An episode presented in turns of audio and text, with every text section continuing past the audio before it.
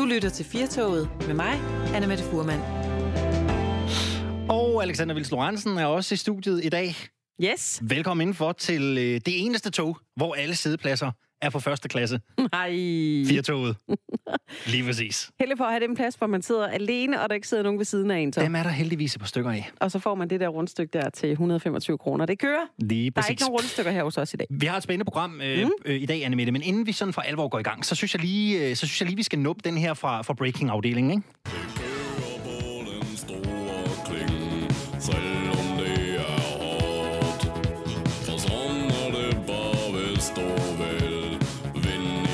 I det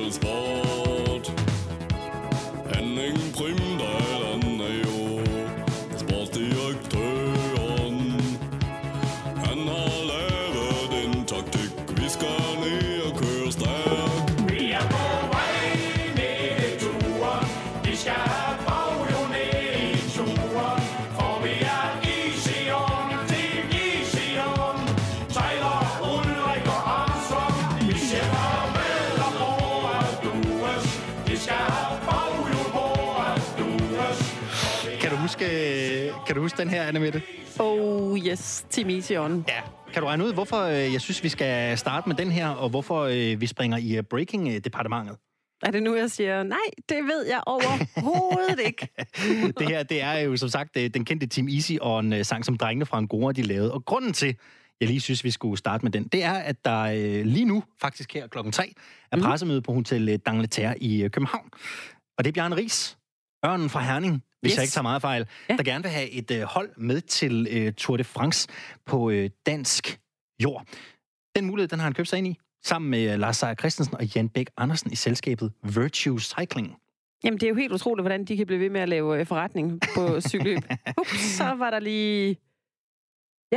Lige præcis. Og det her, det er et øh, samarbejde med World, øh, med World Tour-holdet øh, Team NTT øh, Cycling, og øh, det er altså det, øh, de har købt sig ind i. Det bliver spændende at se, hvad, øh, hvad, hvad det kan udrettes til.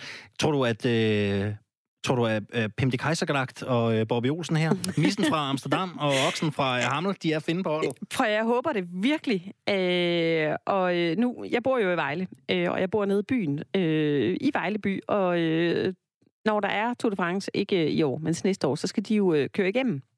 Øh, og der havde jeg tænkt, skulle man ringe til Bjørn Ries og sige, øh, vil du have første parket heroppe hos mig, så, øh, så kunne det være. Hvor mange kan det- penge tror du, man kan købe ham for i dag, Bjørn Ries? Det er et godt spørgsmål, det ved jeg ikke. Nu er den i hvert fald øh, sendt derud. Man ved jo aldrig, om, om han lige sidder og har øh, Radio 4 og 4-toget i øh, sit ene øre med Nej. headsettet inde på Hotel det, det, kan der sagtens, det kan der sagtens være. Ellers så kan det være, at vi skal jagte ham på et tidspunkt for at høre, hvad han nu har fundet på, den gode det Bjarne. kunne meget vel være. Mm. Der er i hvert fald, øh, vi- hvis der sker noget spændende, så kan det godt være, at vi lige vender tilbage til det, Det er her cykelhold lidt senere. Det bliver Yes. vi nødt til.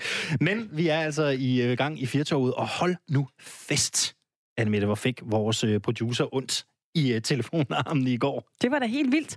Vi åbnede jo øh, sluserne og gjorde det, som man aldrig gør øh, på radio, nemlig siger, vi siger ikke noget. Ordet er dit. Øh, og det var egentlig første gang, vi prøvede øh, sådan, hvad skal man sige, helt lavpraktisk at tale med Danmark, som vi jo gør her på Radio 4. Og det øh, skal jeg lige love for, at det er klokken kvart i, øh, kvart i fem. Der, der var altså godt gang i telefonerne. Vi snakkede godt nok med rigtig mange forskellige øh, mennesker, vores lyttere, som øh, lytter til 4 Det var da Vi havde fantastisk. faktisk så mange telefoner, vi des, ikke desværre det. ikke kunne nå alle. Nej, Men øh, det var hyggeligt, og vi gør det jo øh, igen i dag, faktisk. samme tid, samme sted. Og ruller vi løberen ud. Ja, op til den gyldne mikrofon, og så er det altså bare at, øh, at ringe ind, så laver vi en gang taler med Danmark. For det er jo øh, lidt det, der er vores øh, mission Det er det. her på Radio 4. Ja, jeg synes faktisk, det var rigtig dejligt, når man ikke øh, kan se folk. Øh, så i det mindste at få lov til at tale med, øh, med dem, der lytter med, det synes jeg egentlig var meget fint. Det var helt ja. fantastisk. Vi glæder os allerede igen. Nu ved I det i hvert fald øh, derude. Vi kan jo allerede sige nu, at telefonen, hvis man har lyst til at ringe ind til os, det er 72 30 44 44, 72 30 44 44, hvis man altså øh, har lyst til at ringe ind, når klokken den bliver øh, 20 minutter i 5. Vi kan ikke komme udenom, det er januar måned, det er et nyt år. Januar kan være lidt hård. Det må December man sige. har været hård ved pengepungen. Er der styr på øh, finanserne hjemme hos dig, Anne Mette, her i januar måned? Altså, øh, jeg er sådan en, der er nødt til at have møder med en øh, privat øh, bankforbindelse en gang imellem, for at, øh, at lige tale om det her. Øh, er der noget styr på skat? Er der noget styr på moms? Er der noget styr på øh, alt det, man skal gøre, også øh, hvis man er selvstændig ved siden af? Og du ved, der er mange ting øh, og regler, man lige skal have læst op på. Og så kan man godt lide, at øh, jeg ved, når jeg skal tale med hende, så er der nogle ting, jeg, sådan, jeg skal forberede mig på. Så jeg er ikke sådan, at den, at den slemme skuffe med det der med at, øh, at være storforbruger, men, men jeg er også øh, nem at lokke. Altså alt, hvad der glemter nede i butikkerne lige nu, hvor der står et uh, udsalgsskilt, det er, jeg er ligesom en ravn. Jeg er nødt til lige at gå hen og røre. Jeg er til lige, uha, skulle man lige have noget, der, der glimter? Kan du nøjes med at røre så? Nej, kan du det er holde det, lige- der til? Nej, altså faktisk ikke. Og det er lidt problematisk her i, øh, i januar måned. Jeg, jeg vil rigtig gerne være bedre, faktisk. Jeg er blevet bedre. Bedre, hedder det. Til at spare. Hvad, hvad? Du slår mig jo lidt som en, en levemand, En, Alexander. li- Nå, hvad baserer du det på? Nej, men jeg synes bare, der er tit højt til loftet, når man er sammen med dig. Så, ja. øh, Jo. du ved, Ja, jamen jeg, øh, jeg har nok, øh, jeg, jeg lever da sikkert øh, lidt over evne. Jeg tror ikke kun det er i januar måned, at Nej. det, at det falder mig for. Men jeg kan godt mærke nu, ovenpå en, en jul, der har været dyr, man skal jo udstyre hele øh, familien, hele den pukkelrykkede med julegaver. Så har der lige været nytårsaften, som jo også er lidt en dyr omgang af at være ja. ude at rejse. Så jeg kan godt lidt mærke, at, øh, jeg kan godt lidt mærke, at jeg, altså jeg har ikke været nede og rode i udsalgsbunkerne endnu. Jeg er ikke kommet dertil, hvor jeg i januar måned står og kigger på Bermuda-shortsen og tænker, dem mangler jeg her i januar og februar. præcis. Var der, var der noget, du gerne vil blive bedre til så, rent økonomisk? ja, sådan være lidt bedre til at holde et overblik. Være lidt strammere på budgettet, tror jeg. Ja. Og det der med at sætte et tæring efter næring, nogle gange så kan man godt, så jeg kan godt falde i den der fælde, hvor jeg køber et eller andet lækker til mig selv, som jeg måske ikke rigtig har brug for. Ja. Jeg er ikke så praktisk. Nej. Det kunne jeg godt lære noget mere af. Lidt, lidt nøjsomlighed. Ja, sådan noget, hvor man lige skal, skal tænke lidt over tingene. Og i dag, i dagens anledning, der skal vi jo tale med en, som øh, har skrevet hele to bøger omkring det at være nøjsom. Og må jeg lige advare med det samme, det er ikke det samme som at være vildt kedelig. Man kan godt være øh, praktisk anlagt, og så købe brætterstøvler. Altså, men så ved mm. man bare, hvor man ligesom skal spare for at få råd til de her dyre brætterstøvler, hvis det var det, der var ens drøm. Så øh, man kan godt øh, glæde sig til her firetoget og få nogle øh, gode tips til, øh, hvordan man faktisk kan spare øh, rigtig mange penge i løbet af året. Perfekt. Ja. Perfekt. Det er noget, man kan... Det er news you can use. Derudover, Annemette, så har vi jo også et lille hængeparti med øh, Tippen 13. Yes. Vi kan ikke træde ind i et nyt år, uden også at kigge lidt i krystalkuglen herfra, hvor vi står, Mm. i forhold til, hvad der sker og hvad der ikke sker. Vi kan ikke gøre det alene. Vi har brug for øh, jer lyttere derude til at hjælpe os. Ja. Hvad skal på vores tip 13? Hvad kommer der til at ske i 2020? Vi skal have den lavet den færdig til øh, på fredag, så man har øh, i dag og i morgen og på fredag øh, eftermiddag, når vi øh, sender til at komme med sit bud på, hvad øh, vil man gerne have på den her tipskupon. Hvad tror man sker i 2020? Hvis øh, du har et bud på det allerede nu, og du øh, sidder og lytter med her, og det kribler i fingrene for at øh, dele din besked, så er sms'en åben. Du sender din besked til øh, 1424, så skriver du R4, lav et mellemrum, og så din øh, besked. Og øh, jeg skal lige sige det samme, som jeg sagde i går. Det behøver ikke kun være ting, man tror sker i Danmark. Det er, er på hele kloden. Og lad os da bare tage den ud i rummet. Tror man, vi øh, finder liv på Mars? Er det i år? Det må man gerne komme med. Vi får også besøg af vores rumekspert Thomas Schumann Det er senere. det. Det kan være, at vi lige skal, det kan være, at vi skal prikke ham på maven og høre, om han har et godt, øh, om han har et godt insider til. Ja, Firtoget er jo et øh, magasin, Annemette, hvor vi undrer os. mm. Det har vi jo gjort nu. ja det gjorde vi faktisk i går, hvor øh, vi skulle hen og købe noget frokost. Og øh, så øh, skal vi til at betale, og så øh, kommer den rare øh, dame, som øh, har lavet noget mad, med den her betalingsdims, øh, dims. hvad kalder man den, betalingsautomat, der hvor man lige bipper med sit Den dankort. kortautomaten. Og der står der, vil du give drikkepenge, ja eller nej? Og så øh, affødte det jo lidt en, en snak. Mm, hvor, meget, øh, hvor meget drikkepenge skal man give en, der har fyldt øh, noget øh, flæskesteg ned i et flyt? Er det 2 kroner? Er det 0 kroner? Er det 10 kroner? Hvad giver man egentlig her? Og, og, og jeg blev i tvivl, fordi nu da muligheden var der, var man så en idiot, hvis ikke man lige smækkede 2 kroner oveni. Det kan man godt lidt få fornemmelsen af. Jeg har selv oplevet det der med at være i en situation, hvor jeg var stensikker på, at jeg ikke ville give drikkepenge, men alligevel på en måde følte jeg mig lidt presset til det. Ja. det og, og det var i en, øh, på, på en taxatur i København, hvor jeg bliver kørt vel øh, fire kilometer fra hovedbanegården til Nørrebro et sted. Og det er jo relativt dyrt. Jeg tror, startgebyret har vel været 40-50 kroner eller noget mm. i Mm. den stil. Så jeg føler ligesom, jeg har betalt for den tur, når vi når de der 200 kroner, og vi kommer til Nørrebro. Og så får jeg dankortautomaten, jeg bipper mit kort, og så står der tilføj drikkepenge, ja eller nej. Og jeg antager jo, ligesom det sker 9 ud af 10 gange, at taxichaufføren trykker nej for mig. Men det Ja. gør han ikke. Den der automat, den bliver hængende foran mig, og så skal jeg selv gøre det. Og, og jeg følte jo ikke, at jeg burde give drikkepenge for den tur, fordi den, lad os være ærlige, den er betalt. Ja, det må man sige. Altså at køre taxa i Danmark er radikalt dyrere, end nu har jeg boet i- Belgien, det koster ingen penge. Der kan man tale om, at det kan være nødvendigt, ikke? Mm. Men her var det... Men jeg, jeg, jeg fik det alligevel dårligt. Jeg, jeg sad der og, og følte mig sådan lidt, øh, lidt gnieragtig. Jamen, at synes ikke, det bliver, jeg synes jo, det bliver pinligt.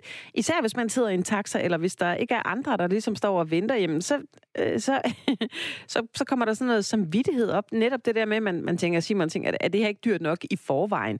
Øh, og jeg bliver også i tvivl om, jamen hvad så? Er der en familie, der er derhjemme, man ligesom kan hjælpe lidt? Og så bliver man måske også sådan lidt irriteret over, fordi hey, det, det er da dyrt nok i forvejen at køre i den taxa. Øh, og hvor meget skal man egentlig give?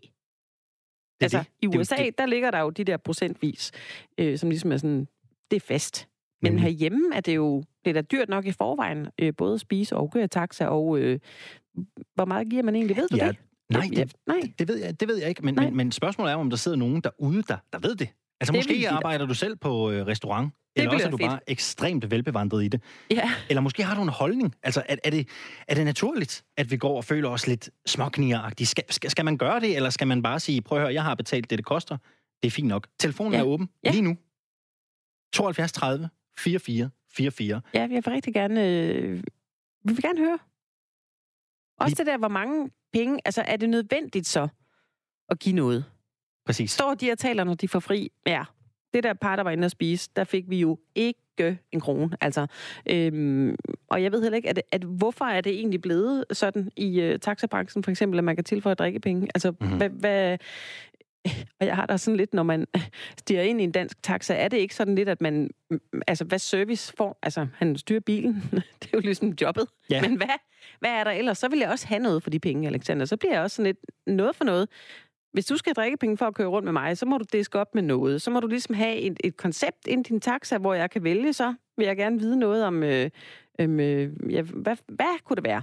Det ved jeg ikke. jeg tænker, så skal der være partylys i taxaen. Det skal Ja, være sådan en af de der præcis. partytaxaer, man ser, der kører rundt. Ja, eller drinks. Ja. Ligesom på DSB første. Så kan du lige få en, et glas danskvand eller noget. Hvis der Ja. er, det, det har jeg jo faktisk oplevet i udlandet, Ja. at når man tager en taxa øh, eller, en, eller en Uber, så er der nogle gange en lille pose slik Ja. nede i, øh, i det der lille rum nede ved døren, Ja. som man kan tage og gumle på, mens man kører. Det er det. Og så har man jo ligesom åbnet en model for drikkepenge. Men, men hvad er din holdning til drikkepenge? Ring ind til os. Øh, telefonen er åben. 72 30 44 44.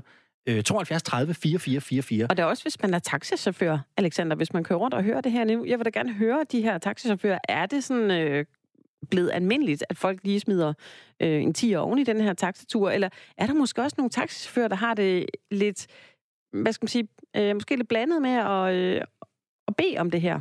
Altså, forventer de det virkelig? Eller Det- hvad? Vi havde jo, en, vi havde jo faktisk øh, en af vores kolleger fortalt os jo en historie i går, som også var interessant, at hun havde kørt hjem fra Rigshospitalet i en taxa Det er rigtigt, med ja. sit nyfødte spædbarn og, og manden, og, og, og for så øh, at vide af taxichaufføren, når man, øh, hvis I synes, at turen har været god, så kan I jo overveje at give lidt drikkepenge. Jamen, Og hvad bare- siger man lige til Men det? hvad har været godt, Alexander, hvad har været godt på den? Altså, han har vel bare kørt ordentligt, ligesom man forventer, at en taxichauffør skal gøre. Det er ikke noget øh, ondt ud mod taxichauffør, men altså, hvad er der ligesom af, af, af ekstra ting der? Altså, øh, det skal de op. Jeg har det lidt sådan lidt noget for noget. Jeg synes, på en restaurant, hvis man har spist en god middag, og der har været en overordentlig øh, service-minded og sød tjener, så er det da helt fint at smide nogle øh, drikkepenge oveni, men øh, måske lige med, øh, med, med taxichauffører, det... Øh, jeg ved det ikke, om jeg vil gøre det. Det kan være, at vi kan prøve at øh, spørge vores lyttere. Jesper er med på øh, telefon. God eftermiddag, Jesper. God eftermiddag. Hvor ringer du fra i verden? Ah, jeg er snart ude på Amager. Det er ude på Amager. Er du, øh, hvad er din holdning til det her med, med Danmark og, og drikkepenge? Jamen, min holdning er jo nok, at i Danmark, så mener jeg ikke, at man behøver at give drikkepenge, for det bør være indeholdt i lønnen. Men hvordan, Øhm, ja, har du selv ja. været ude i en situation, som øh, Alexander for eksempel snakkede om lige før, hvor han havde siddet i en taxa, og så kunne han så tilføje drikkepenge, og så sad der en chauffør og kiggede lidt på ham, og måske forventede, at han smed oveni. Øh, har, har du været ude for det? jamen, det har jeg været ude for mange gange, øhm, men jeg har altid trykket nej. Altså, det giver jo i virkeligheden mig anledning til at stille et andet spørgsmål. Og det er jo, om de her penge, de øh, nogensinde kommer frem til den ansatte. Mm. mm. eller om de bare ryger ned i virksomhedens pengekasse, hvis det er noget, man giver via en terminal. Men hvordan...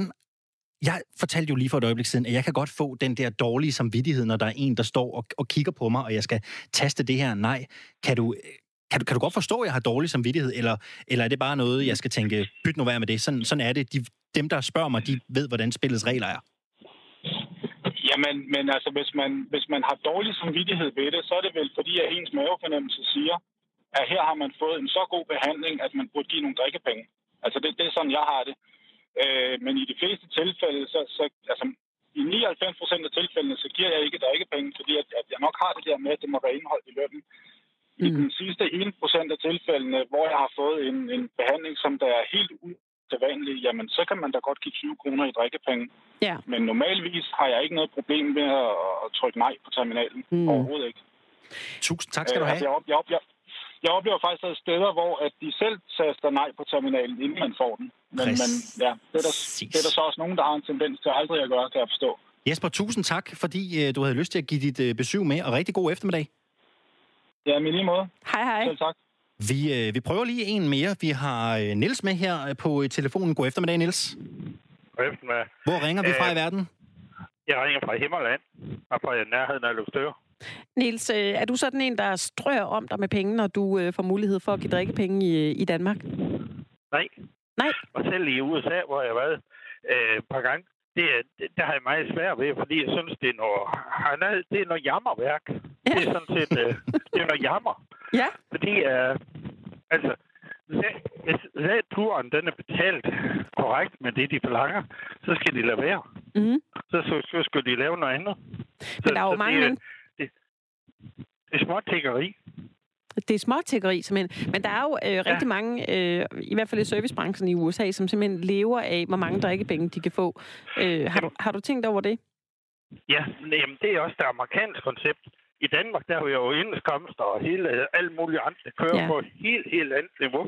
Fordi at det, vi er meget mere organiseret. Ja. Så, så det, det, er- det, er- det er uværdigt, Så synes du, at de gør det.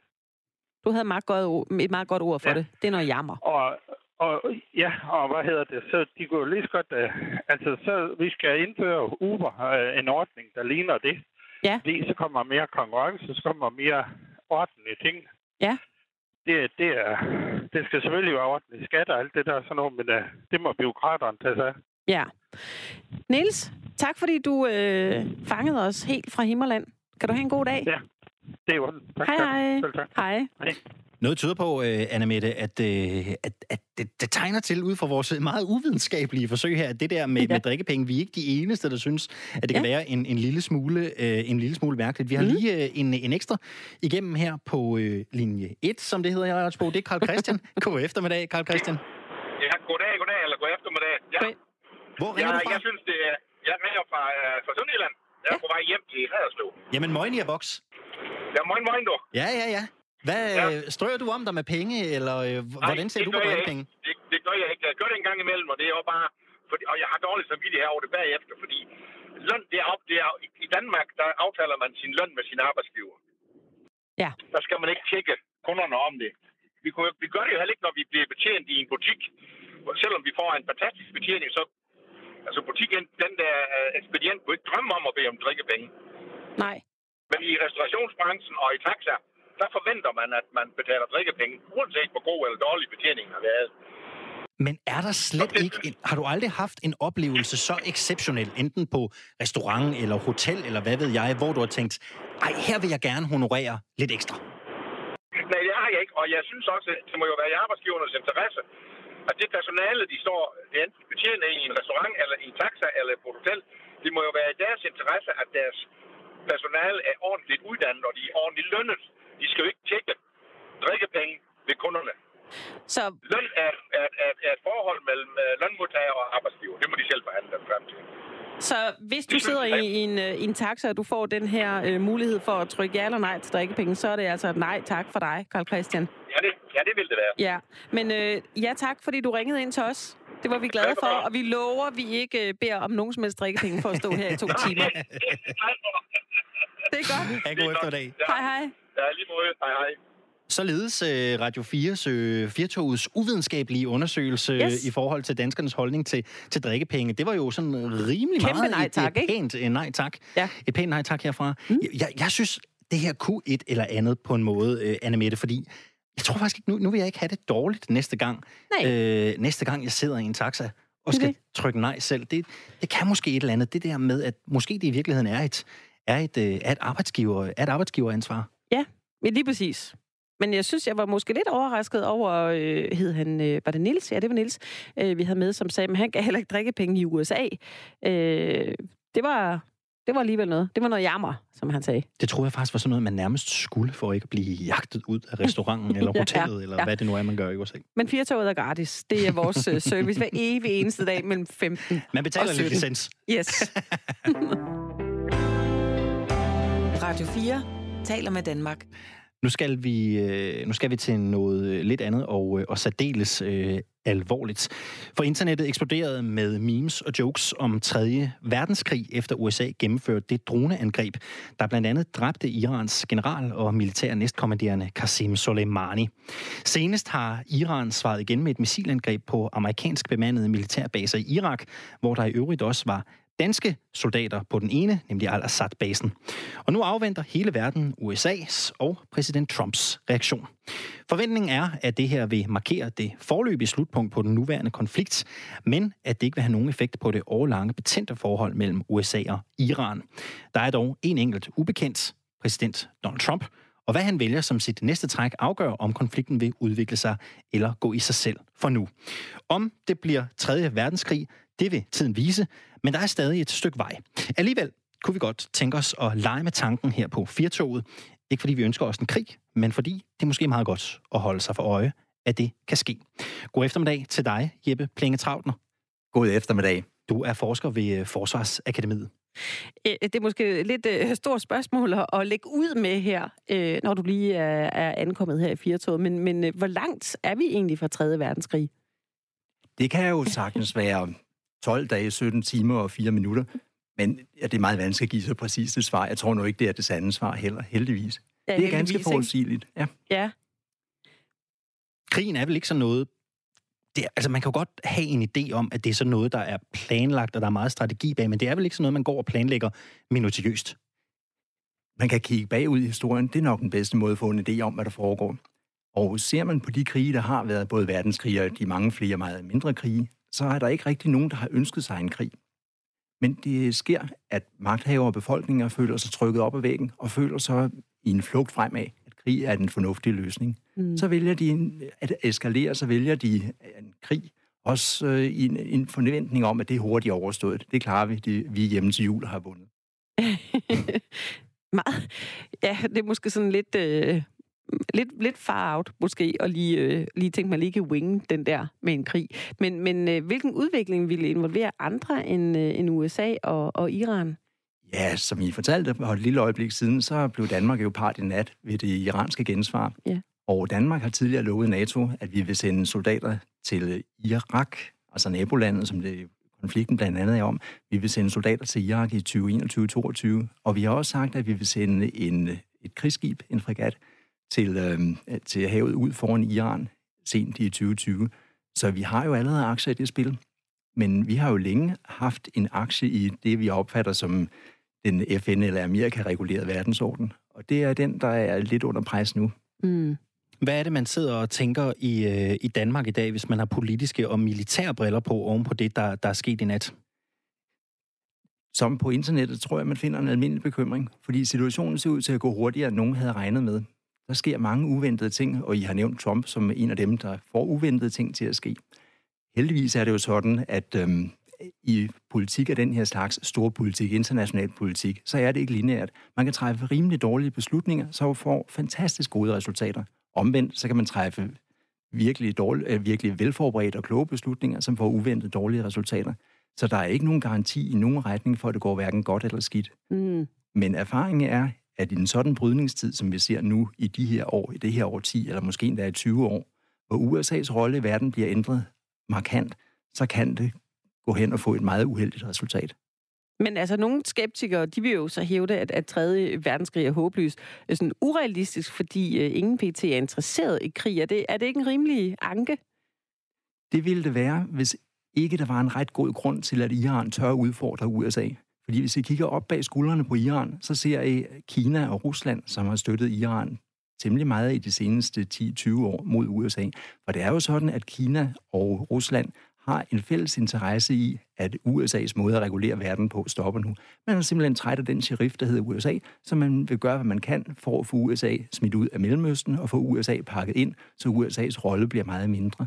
Så Iran i sig selv er jo ikke noget stærkt. Jo, det er et stort og stærkt land for det størrelse, men ikke i forhold til USA. Det er det, at Kina og Rusland står bagved, som giver mulighed for en spredning, og nu vi leger med tanken, hvis man kan kalde det det, for en spredning, hvis det bliver til en militær konflikt. Mm. Jeg kan ikke lade være med at tænke på, at, at den her øh, konflikt, øh, Iran-USA, øh, trækker jo også tråde ud over de respektive lande. Naturligvis, vi har talt om Rusland, øh, Tyrkiet har også øh, været, været lidt inde over. Altså, hvad, hvad, hvad betyder det her for, for vores samarbejde? Altså NATO-samarbejdet eksempelvis, som, som mange jo også øh, ser lidt fare omkring, især også med Trumps forhold til NATO. Ja, Iran, Rusland og Tyrkiet har det til fælles, at deres regeringer, deres præsidenter, deres regimer, kan man næsten kalde det, fordi Tyrkiet de er ikke så omhyggelige med deres demokrati, som de har været. At, at de her lande bliver styret af folk, der har meget at miste ved et magtskifte. Og det gør det jo ekstra tillokkende for sådan mennesker, altså Putin, den tyrkiske præsident Erdogan mm. og det iranske regime, at anvende magt og skabe en krigssituation for at få en stabil ordning, altså stabil på deres måde. Og det øh, er ikke godt for vores syn på orden. Mm. Så Tyrkiet er en vanskelig allieret i de her år. Vi har øh, jo øh, vi har jo øh, godt øh, tag i øh, vores lytter her lige om lidt, så, øh, så får vi en, en lytter ind, som, som også har et indspark, som, som du måske kan, kan forholde dig til. Men hvis vi lige prøver at øh, imens øh, dyrke øh, det her billede på en tredje verdenskrig, hvis det skulle blive noget. Danmarks rolle i sådan en, en tredje verdenskrig, hvis vi tager udgangspunkt i det her konkrete scenarie, øh, hvordan vil Danmarks rolle se ud? Danmark vil jo mås- vil kunne umiddelbart komme lidt i klemme med de små enheder, vi har nede i nærområdet, altså nær Iran, hvis det er det. Men hvis vi skal tænke et stort scenarie, så husk på, at store krige, nu selv så også verdenskrig, de har det med at brede sig. Så noget, der går galt i den persiske golf, vil brede sig til Sortehavet, involverer NATO, det vil brede sig til Østersøen, og så er vi ved at være tæt på, for Danmark ligger geografisk og politisk et vigtigt sted i Østersøen. Vi har baltiske naboer, som vi synes skulle have lov til at fortsætte med at være vores naboer i en del af Rusland og Rusland vil omvendt have en interesse i et sådan tilfælde i at klemme for eksempel de baltiske NATO'er, øh, naboer og Polen gennem NATO. Mm. Så sådan nogle spredninger vil kunne ske. Man vil også kunne se Kina i en sådan situation hjælpe Iran, hvis Iran bliver klemt, ved at øh, Kina klemmer USA i det sydkinesiske hav ved at klemme Amerikas allierede der. Det er altså sådan, tingene hænger sammen, og så skal der ikke så frygtelig mange fejlvurderinger til, før det kan blive stort. Det er i hvert fald, hvad jeg vil sige, er en måde at fortolke historien på. Vi har øh, Paul Erik igennem på øh, telefon. God eftermiddag til dig, øh, Paul Erik. Jo, tak. God eftermiddag. Um, jeg ringer, fordi det slog, der var en bemærkning, I kom med, som slog mig. Det var, I sagde, at der er ingen, der ønsker krig. Og det er der nogen, der er meget indflydelsesrige, der absolut ønsker, og det er dem, der producerer våben. Og, og jeg ved, at og man er forskellige om mig. Blandt andet støtter CIA har fået dem til at og ligesom fremprovokere noget med at, vi, med at yde lidt hjælp, kan man sige, til de implicerede. Og, og der er også mange af dem, der så bliver hjulpet, som er meget interesserede i, at der bliver brugt våben. Og, og, og derfor er der nogen, der ønsker krig. Det er der slet ikke tvivl om. Og, og, og, og selvom det er et meget kort, hvad siger, sigtet synspunkt. Tak skal du have, øh, fordi øh, du øh, ringede ind, Paul Erik. Det kan være, at vi lige skal spørge dig, Jeppe Travner. Her var der jo et indspark for Paul Erik. Du sad og grublede lidt, mens han var på. Hvad, hvad tænker du om det her indspark og den holdning? Jeg tænker, at det er ikke et uvæsentligt argument. Jeg vil sige, beslutningen om krig skyldes ikke en gruppe. Det skyldes ikke våbenproducenterne, eller regimet, eller dem, der vil have magten, eller dem, der vil have pengene beslutning om krig skyldes, at der kommer så mange lodder i den vægtskål, at vægtskålen tipper for en krig. Og ja, våbenproducenternes ønsker kan tippe i retning af en krig. Se bare Syrien, hvor øh, Rusland er jo den, der i hovedsagen har bevæbnet øh, Syrien i den borgerkrig, der har været. Der har man jo set øh, Rusland bruge Syrienskrigen som et eksperimentarium for mange nye våbentyper, så det er helt rigtigt, at våbenproducenter eller våbenproducerende lande kan have sådan en interesse, men det er ikke det eneste. Det er en destabiliserende faktor, men en blandt flere.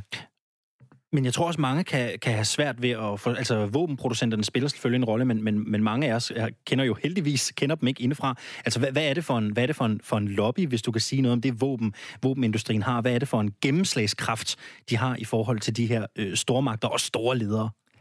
Jeg vil sige, i de her årtier i Vesten er våbenproducenterne heldigvis øh, faldet i indflydelse. Der er ikke så mange af dem tilbage, og de har ikke så stor en andel af bruttonationalproduktet, ikke så stor en, øh, et marked, som de har haft. Så jeg vil sige, at politikerne i Vesten har meget mere at skulle have sagt end, end tidligere. Når det så er sagt, så mener jeg ikke, at våbenproducenterne har haft en afgørende stemme i Vestens beslutninger siden 2. verdenskrig heller. Men hvordan vil det, altså det globale styrkeforhold se ud, hvis det, hvis det bliver til en, til en verdensomspændende øh, krig? Og, og hvad med alliancerne?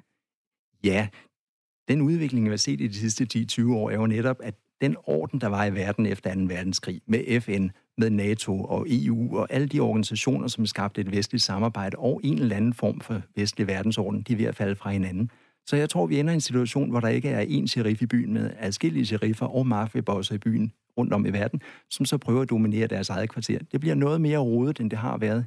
Men USA har også fået stor modstand, blandt andet fra Europa, fordi mange, med, ikke med urette, har ment, at USA har lavet dumme og forfærdelige ting i den periode, hvor de har været politibetjent i verden. Men nu kan vi jo så se, hvordan det bliver uden en politibetjent. Nu var du lidt inde på det øh, tidligere. PT, så er øh, Danmarks rolle jo den, at vi har, øh, vi har folk på vej til Irak, og måske også et krigsskib på vej til havet ud fra Iran. Men hvad vil vores rolle være, hvis der bliver skruet op for konflikten, og eventuelt Rusland træder ind? Det har jo været Danmarks holdning et stykke tid, at en verdensorden, der beroede på FN og NATO, var til vores fordel. En reguleret verdensorden, hvor små lande havde stor indflydelse, i hvert fald større end vores størrelse, normalt ville tilsige. Og jeg tror, at Danmark fremover vil gøre, hvad vi kan for at holde en vis grad af international orden med, minimum udvind. modvind. Går det nu rigtig galt, så vil vi jo nok være tvunget til at slutte os med de store naboer, der måtte have magten i nærheden af os.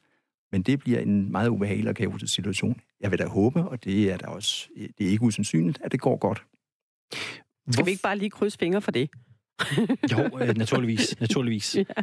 Nu øh, er det jo blevet øh, meldt ud, at der bliver holdt et, et pressemøde her øh, klokken, øh, klokken 16.30. Det er statsminister Mette Frederiksen, der holder et pressemøde, og man kan jo øh, kun spekulere om, hvad, hvad det er omkring. Det er jo højst rimeligt noget, øh, der, der, der ligger i forlængelse af det her. Hvad, hvad, hvad kunne det være, tror du, øh, der, kunne blive, der kunne blive sagt på det her pressemøde om en god times tid?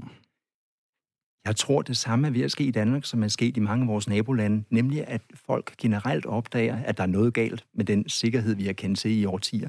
Der er en efterhånden en følelse af, at verden bevæger sig hurtigere og noget anderledes, end den burde gøre. Og jeg vil forestille mig, at Mette Frederiksen nu tager tråd, den tråd, hun tog, ikke tog op i sin nytårstale, hun tager den frem, og nu vil tale om Danmarks sikkerhed og vores allierede og om den større globale orden. Men det er da bare et gæt. Her, øh, her til sidst, øh, et, et sidste spørgsmål. Hvor- Hvorfor er det, det kan være en god idé at huske, at den her slags konflikter kan føre til en stor krig, også selvom de ikke nødvendigvis gør?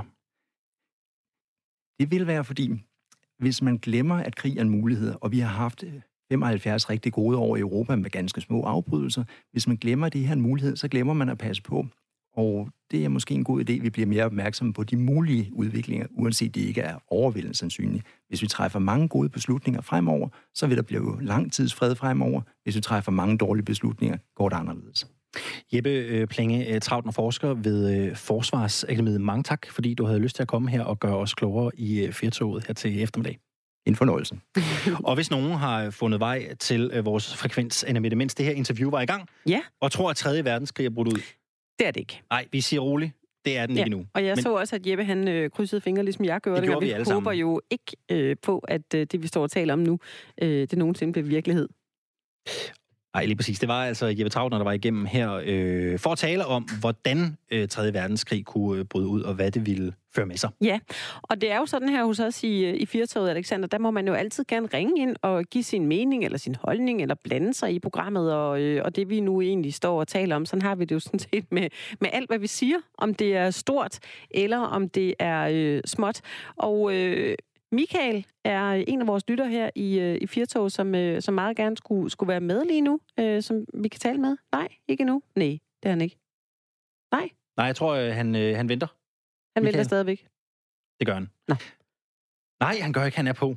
Ja. Ved du hvad? Vi tager Michael igennem. Sådan. Ja. Ja. God eftermiddag, Michael. God eftermiddag, jeg to. Velkommen til Firtoget, Jo, Michael. tak. Hvordan kan det være, at du øh, fik lyst til at løfte knoglen og ringe til os? Jamen, det er jo egentlig, altså, det skal jo være nogen hemmelighed. Jeg har prøvet her i nogle, over nogle dage, ligesom at sige, at øh, nu skal vi godt nok i gang med at snakke omkring det her med, med Iran og Irak og USA og alt det her verdens stabilitet og så videre, så videre, så videre. Og der har I jo været rigtig god til at fortælle mig, at det, og det vil jeg også gerne tage hul på og samle tingene sammen, og nu vil jeg få lov til at, at, at, at, at, at ringe ind omkring det her. Se, min anke i det her er, at øh, den der, nu populære sagt, butterfly-effekt, altså man, man kan jo sige, okay, der var ikke nogen, der kunne se den komme. Altså hvis man er vist med Hitler og 2. verdenskrig, nå, okay, og det havde, de havde de konsekvenser, så er man jo stoppet længe før med nogle forskellige ting og sager.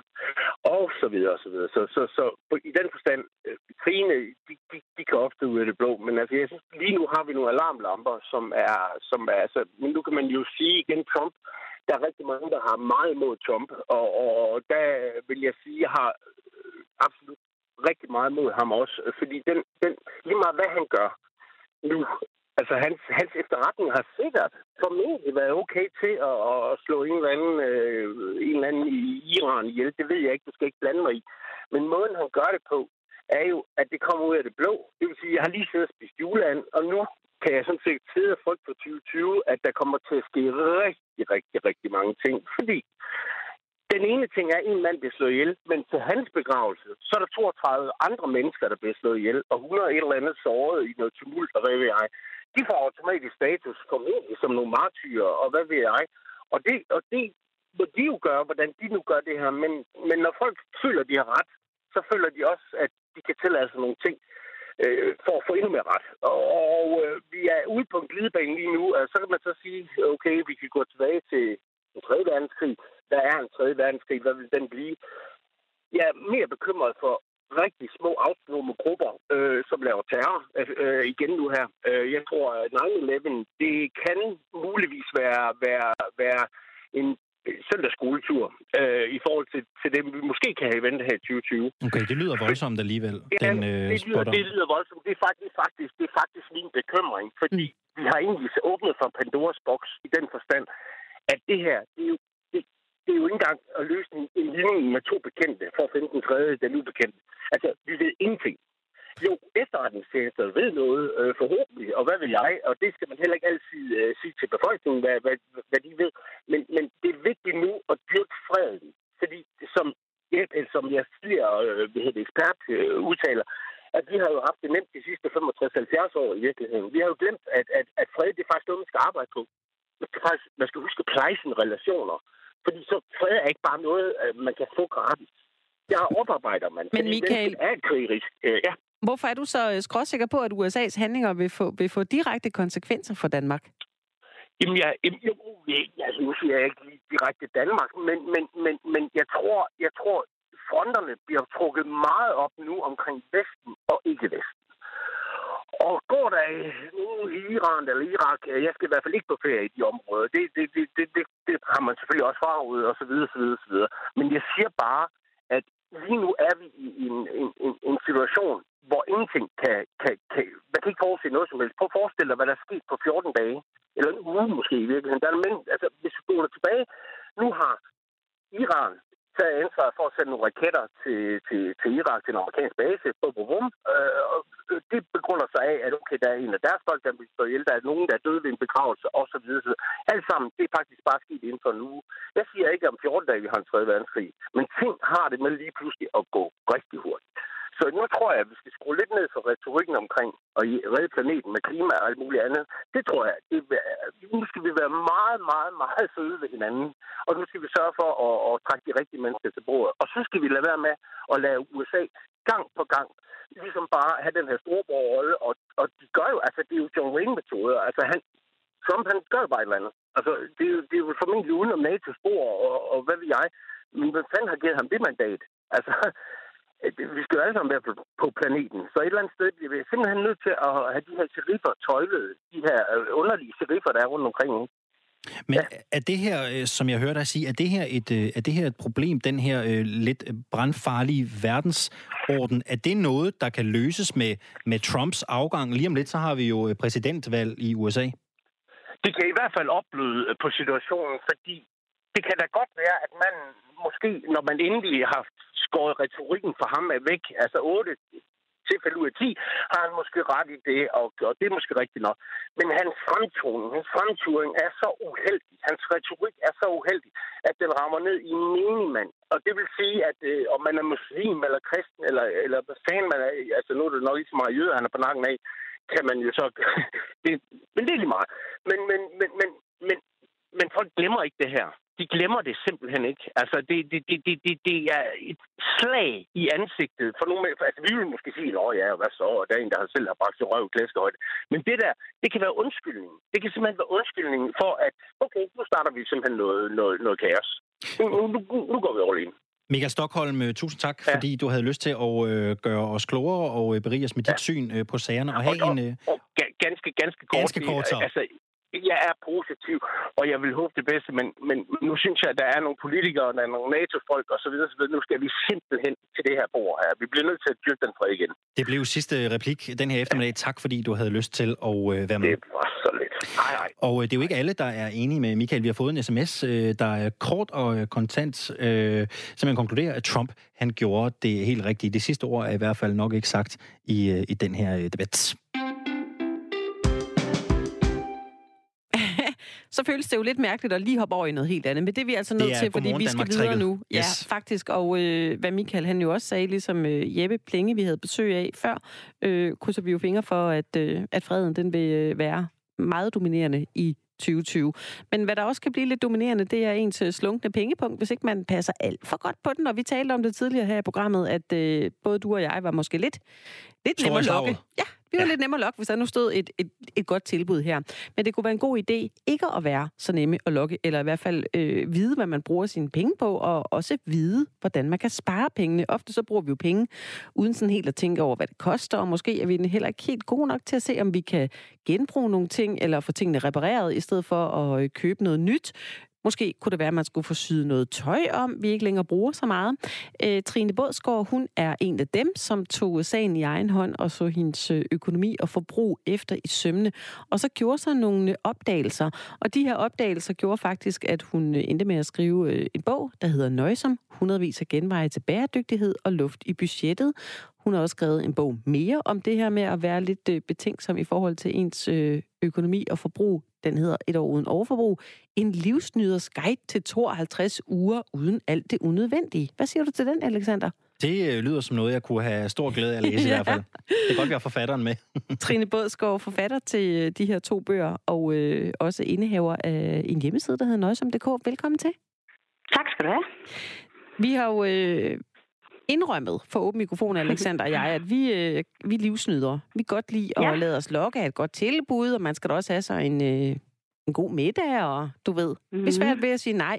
Men, men, ja. men, men hvad med dig, Trine? Var du sådan øh, lige sådan stor i slaget, før du sådan øh, fik øje på det her med at være lidt mere nøjsom? Jamen nu er en af mine pointer jo faktisk, at jeg synes jo, man skal leve det fede liv, og man skal ikke have så travlt med at spare på alle mulige ting. Så det, det egentlig handlede om for mig, det var egentlig at prøve at se, hvad bruger jeg egentlig de her penge til, som jeg har? Det er jo et fast beløb, de fleste af os har. Og bruger jeg dem så egentlig på noget af det, der gør mig glad? Øh, og jeg satte mig simpelthen ned og prøvede at få et overblik over øh, min økonomi, om hvad bruger jeg til det ene, og hvad bruger jeg til det andet. Og, og der blev jeg sådan lidt chokeret over, at, at jeg simpelthen brugte enormt mange penge på noget, som jeg egentlig ikke har lyst til at bruge penge på. Og de penge vil jeg egentlig hellere bruge på noget andet. Så det er egentlig sådan lidt det, min øvelse går ud på. Mm. Ja, for det at være nøjsom, det er vel i virkeligheden ikke det samme som at være øh, nærig eller, eller spinker og spare. Det, det er vel ikke det, det handler om? Det er jeg rigtig glad for, at du lige siger, for det, det er også en af mine kæpheste, det der med at være nære. Det er jo simpelthen noget, som der er ingen af os, der vil være, øh, og hvor man egentlig sådan hele tiden regner med, at det er nok de andre, der bestemmer, hvor det at være nøjsom, i hvert fald den måde, jeg fortolker det på, det handler simpelthen om at, at bruge penge på det, som gør en glad, og så lade være med at bruge penge på det, som, som egentlig er lige meget. Men, men Trine, hvordan øh, skiftet, fordi det, det jeg også hører dig siger, det er det der med, at man, man behøver ikke at spare, men man skal måske lige være lidt mere overvejet på, hvad man egentlig gerne vil have. Mm. Øhm, hvordan er du som, som forbruger nu? Jamen altså, jeg vil sige, at jeg er blevet sådan meget mere bevidst. Altså, det er også sådan, nærmest en lidt selvudviklingsprojekt, at man pludselig, når man kigger på og skal have penge op i lommen, om, så er det det her, jeg egentlig vil, vil bruge mine penge på. Jeg faldt for eksempel ud af, at jeg købte jo den her berømte kop øh, kaffe latte øh, øh, hver, øh, hver eneste dag, og det altså samlet løb det op i 10.000 kroner om året. Og de 10.000 kroner ville jeg meget hellere bruge på noget andet. Øhm, så, så det er noget med sådan ligesom at sige, når, man, når man, jeg har sat mig de her mål, og jeg vil gerne have råd til at arbejde mindre, jeg vil måske gerne have råd til nogle gode oplevelser, og jeg har nogle ting med, øh, vil gerne have råd til at ride og sådan nogle ting. Så derfor så er der noget andet, jeg ikke kan få råd til. Og, og det, jeg ikke kan få råd til, det skal være de ting, som, som egentlig er lige meget. Nu nævnte du det her med, at du gik øh, dit budget igennem og så, at det lige pludselig løber op i 10.000 kroner, hvis man skal have en mm. kaffe latte i solen nede på torvet over et mm. år. Men altså, ja. hvad, hvad var dine største overraskelser, da du ligesom begyndte at analysere ja. din økonomi og dit forbrug? Jamen, det var simpelthen, hvor mange penge jeg brugte på noget, som jeg overhovedet ikke vidste, jeg brugte penge på. Altså 20 kroner hist og 30 kroner pist og små ting i kurven i supermarkedet, og noget, der var blomstret, som så meget sødt ud, og et tilbud på noget, jeg egentlig ikke manglede. Og, altså, hvor mange penge, der egentlig bare sådan... Øh, stryger gennem ens forbrug, som man ikke øh, er bevidst om. Og jeg, jeg vil også meget gerne lige sige, at jeg er godt klar over, at der er mange mennesker, der har en stram økonomi og ikke kan gøre det her, men vi er altså også mange, der, der chatter vores penge væk, og det skal folk jo have lov til. Men øh, hvis der er noget, man rigtig gerne vil, vil, vil bruge sin tid og sit penge og sit liv på, så kunne det være, at det var federe at prøve at se på, om man egentlig ikke kunne få råd til det. Ja, inde på din øh, hjemmeside blandt andet, der kan man jo øh, klikke sig ind på nogle forskellige emner i forhold til, mm. hvordan man kan spare nogle penge. Jeg øh, var selv lige derinde nogle gange, og der stod blandt andet, hvis man husker at afkalke sin øh, elkoger, så kan man faktisk ja. også spare nogle penge der over mm. et helt år. Der er mange sådan øh, små ting, man kan gøre. Men mm. ved du egentlig, hvor, hvor mange penge du reelt sparede øh, om året, da du begyndte at gå det her efter i sømne? Ja, altså, men øh, det kommer selvfølgelig an på, hvad, for en, hvad kan man sige, et udgangspunkt, man kommer fra. Hvis man er meget bevidst og har en meget stram økonomi, så kan man ikke øh, selvfølgelig det er skære så meget væk. Nej. Men for mit eget vedkommende var det 10.000 kroner hver evig eneste måned. Øhm, Hold da op. Ja. Og det er jo stå, små og store ting. Det er forsikringer, jeg gennemgår. Øh, betaler jeg for det, jeg får? Kan jeg forhandle det? Det er min bil, jeg skiftede ud. Det er mit køleskab, jeg skiftede til et, et højere energimærke. Og, og efterhånden er hele det her klima jo også kommet på, som også, synes jeg, er en, en motivator for mig i hvert fald, til at se på, når man altså jeg har ikke lyst til mere heller bare at forbruge for at forbruge. Det, det skal være nogle ting, som jeg kan stå ved, og det skal være nogle ting, der skal være ordentlig kvalitet, og måske kan jeg bruge det, jeg har, måske kan jeg reparere det, jeg har. Øh, ja, sådan nogle ting. Nu øh, lader det jo til, at du har knækket koden og, og, og set lyset her, og du har også skrevet ja. to bøger om, om ja. det her, øh, øh Trine. Det kan måske være lidt svært for, for folk derude mm, at, mm, mm. at gøre det samme som dig, sådan lige fra dag ja. til dag. Hvad ja. kan du give os af gode råd til at gøre kunsten efter?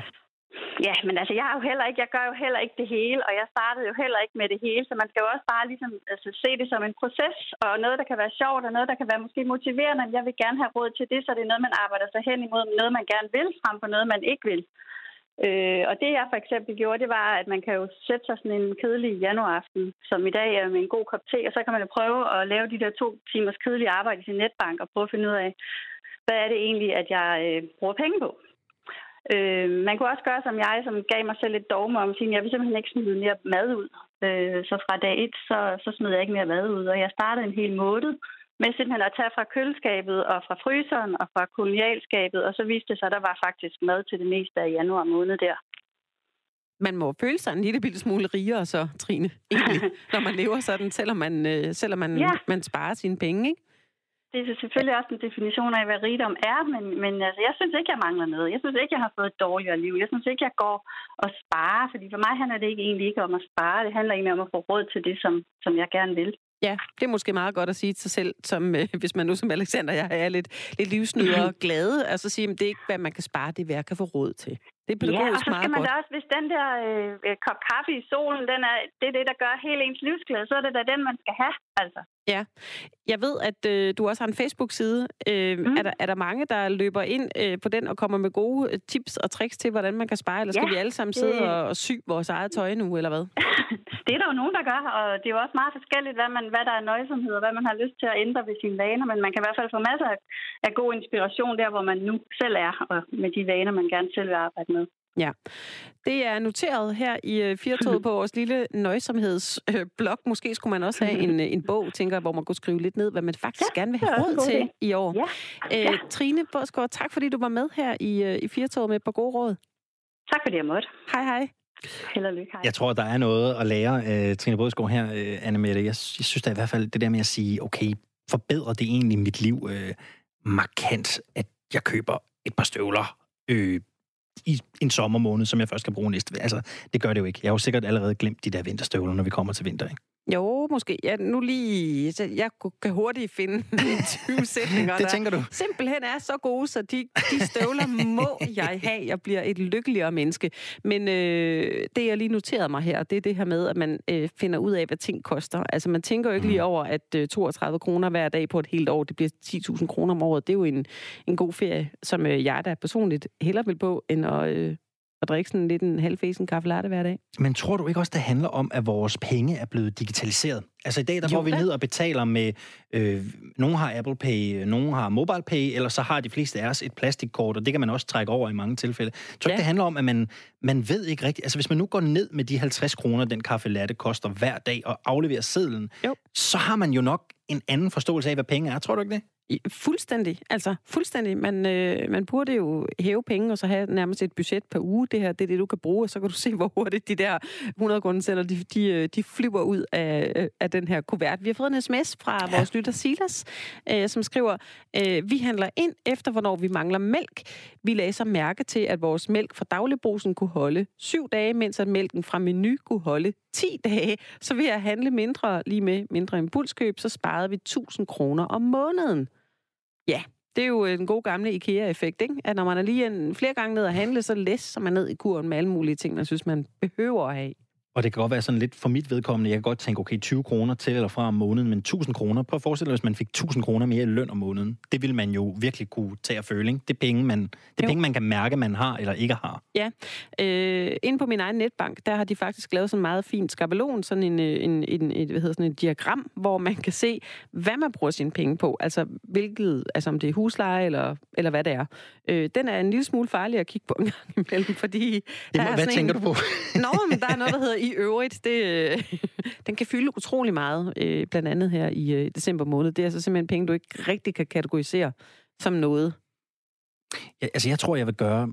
Oven på det, vi har hørt her, jeg tror, jeg vil begynde at gøre, ligesom min gamle farmor gjorde. Det der med at hæve nogle penge, og så, ja, altså, der er jo et eller andet med ældre mennesker. De, no, mange ældre mennesker, de placerer de dem under hovedpuden, eller nede under sofapuden, Ja. eller et eller andet i den stil, ikke? Ja, det kan Men jeg tror, det er derfor, min farmor, hun, hun, hun manglede aldrig penge. Fordi Nej. hun havde en forståelse af, hvad det var. Når hun skal over og handle, så tager hun 200 kroner eller 100 kroner, og så er det det. Så ved man, hvad man har, man ved, hvad man kan få, og så er der ikke så meget pjat med det. Du Nej. kan købe det, 200 kroner rækker til. Så impulskøber man nok heller ikke lige så meget, tænker jeg. Nej, det, det, det tror jeg er fuldstændig rigtigt. Og øh, et, et andet fif, jeg kender nogen, der gør, de, altså, de har en sparegris, helt almindelig old school sparegris, øh, hvor de kommer nogle øh, mønter i. Jeg tror nok, det er, er måske 10 kroner per dag eller noget. Men altså, det løber jo hurtigt op, faktisk, det her, når man putter den i en sparegris. Lige Så præcis. har man dem. Og psykologisk tror jeg, det gør noget, at man lige øh, plukker de der penge ned, og så faktisk også nogle gange oplever, Alexander, hvor lidt man så kan få for pengene. Fordi Mm. det der med, Nå, men 40 kroner her og 30 kroner der, og så kan jeg lige købe en burger, og så kan jeg lige købe en kaffe, og så skulle jeg da også lige... Jeg kan da godt lige købe de her sko, fordi de koster kun 399. Og lige pludselig så er det som om penge i dag... Altså, tingene er jo også blevet så meget dyrere, at, at det der med, når, når noget koster under 500 kroner, så er den er som om det kostede en 50'er. Nu snakker vi ikke så meget om nytårsforsæt her i programmet. Det kan Nej. godt være, at vi skal love hinanden, at vi skal blive en lille smule mere, øh, mere nøjsomme her i løbet af, af 2020. Det ville være en, øh, en god idé. Tænk sig alt det, vi fik råd til. Vi har været vidt omkring i den her time af Firtoget, Anne Mette. Vi har talt om øh, den store udenrigspolitiske øh, konflikt Iran-USA. Der er pressemøde med Frederiksen, statsministeren, holder pressemøde her 16.30. Mm. Jeppe Trautner var i studiet for at gøre os lidt klogere på, øh, hvad der er op og ned Ja. i øh, konflikten. Jeg Vi synes, jeg blev klogere. Ja, ham. det- det- Altså, og jeg synes også, det var det er meget rart nogle gange at få en ekspert på linjen, der ligesom kan sige, jamen, sådan, og, selvfølgelig kan man aldrig vide, hvad der sker, men øh, når det bliver sådan lidt mere faktuelt, så bliver det også lidt mere håndgribeligt at, at øh, forholde sig til. Lige præcis. Og øh, så fik vi også gode tips til nøjsomhed her øh, sidst på øh, timen, som jo virkelig øh, var noget, øh, jeg kunne bruge. Det er i hvert fald news you can use, og man, øh, og man kan tage med hjem og, øh, og blive klogere af. Fuldstændig. Og så lærte vi jo også den her time, vores øh, kære lyttere på Firtoget, de gider simpelthen ikke at give øh, drikkepenge øh, nogen som helst steder i Danmark. Og hvor var det rart, at man ikke skal stå alene længere og føle sig ekstremt nærige. Ja, fordi man ikke uh, trykker ja på, den her, uh, på det her display. Altså, det er okay. Vi er, vi er mange, der er i samme båd. Vi fik faktisk også en sms, som vi ikke kan nå at læse op nu, fra en taxichauffør, der sagde, at han var helt okay med, at man ikke gav drikkepenge. I næste time, der skal vi til et element her i programmet, der er blevet ekstremt populært. Folk, de er vilde med det. Uh, vi skal ikke op i helikopteren, men nærmere op i rumfærgen, med vores husvand og genavvært her på øh, kanalen, øh, Thomas øh, Schumann, der ud over at være tysklandskyndig også ved en masse om rummet. Vi skal nemlig tale om en ny planet. Det og meget mere i Firtoget efter et nyhedsoverblik. Det får du her.